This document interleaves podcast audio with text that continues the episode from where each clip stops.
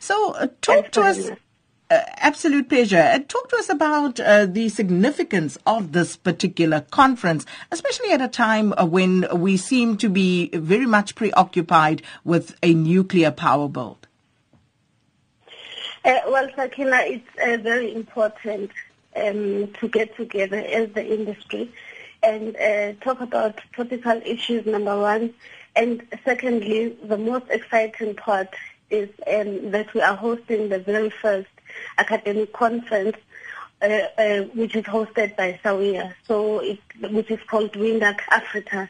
It's um, the first of its kind in Africa. And we've seen in the past couple of years, we've had a lot of renewable energy conferences, but they're very commercial in nature.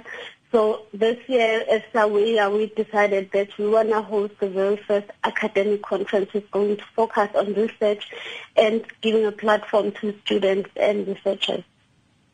So, um, when you talk about the research, just very briefly, you know, as a sweetener to what's to come next week, uh, what are some of the issues that you will be discussing on that front? Okay, there's a lot of um, issues that we uh, are going to be discussing as the industry. Maybe I should also flag that, um, um, yes, I'm a board member of SAWEA, but I also work for the Council for Scientific and Industrial Research as a principal researcher there. So, for instance, us as the CSIR, uh, we have a number of points that we want to put forward in the conference. And first of all, we want to talk about the, the, the, conference itself.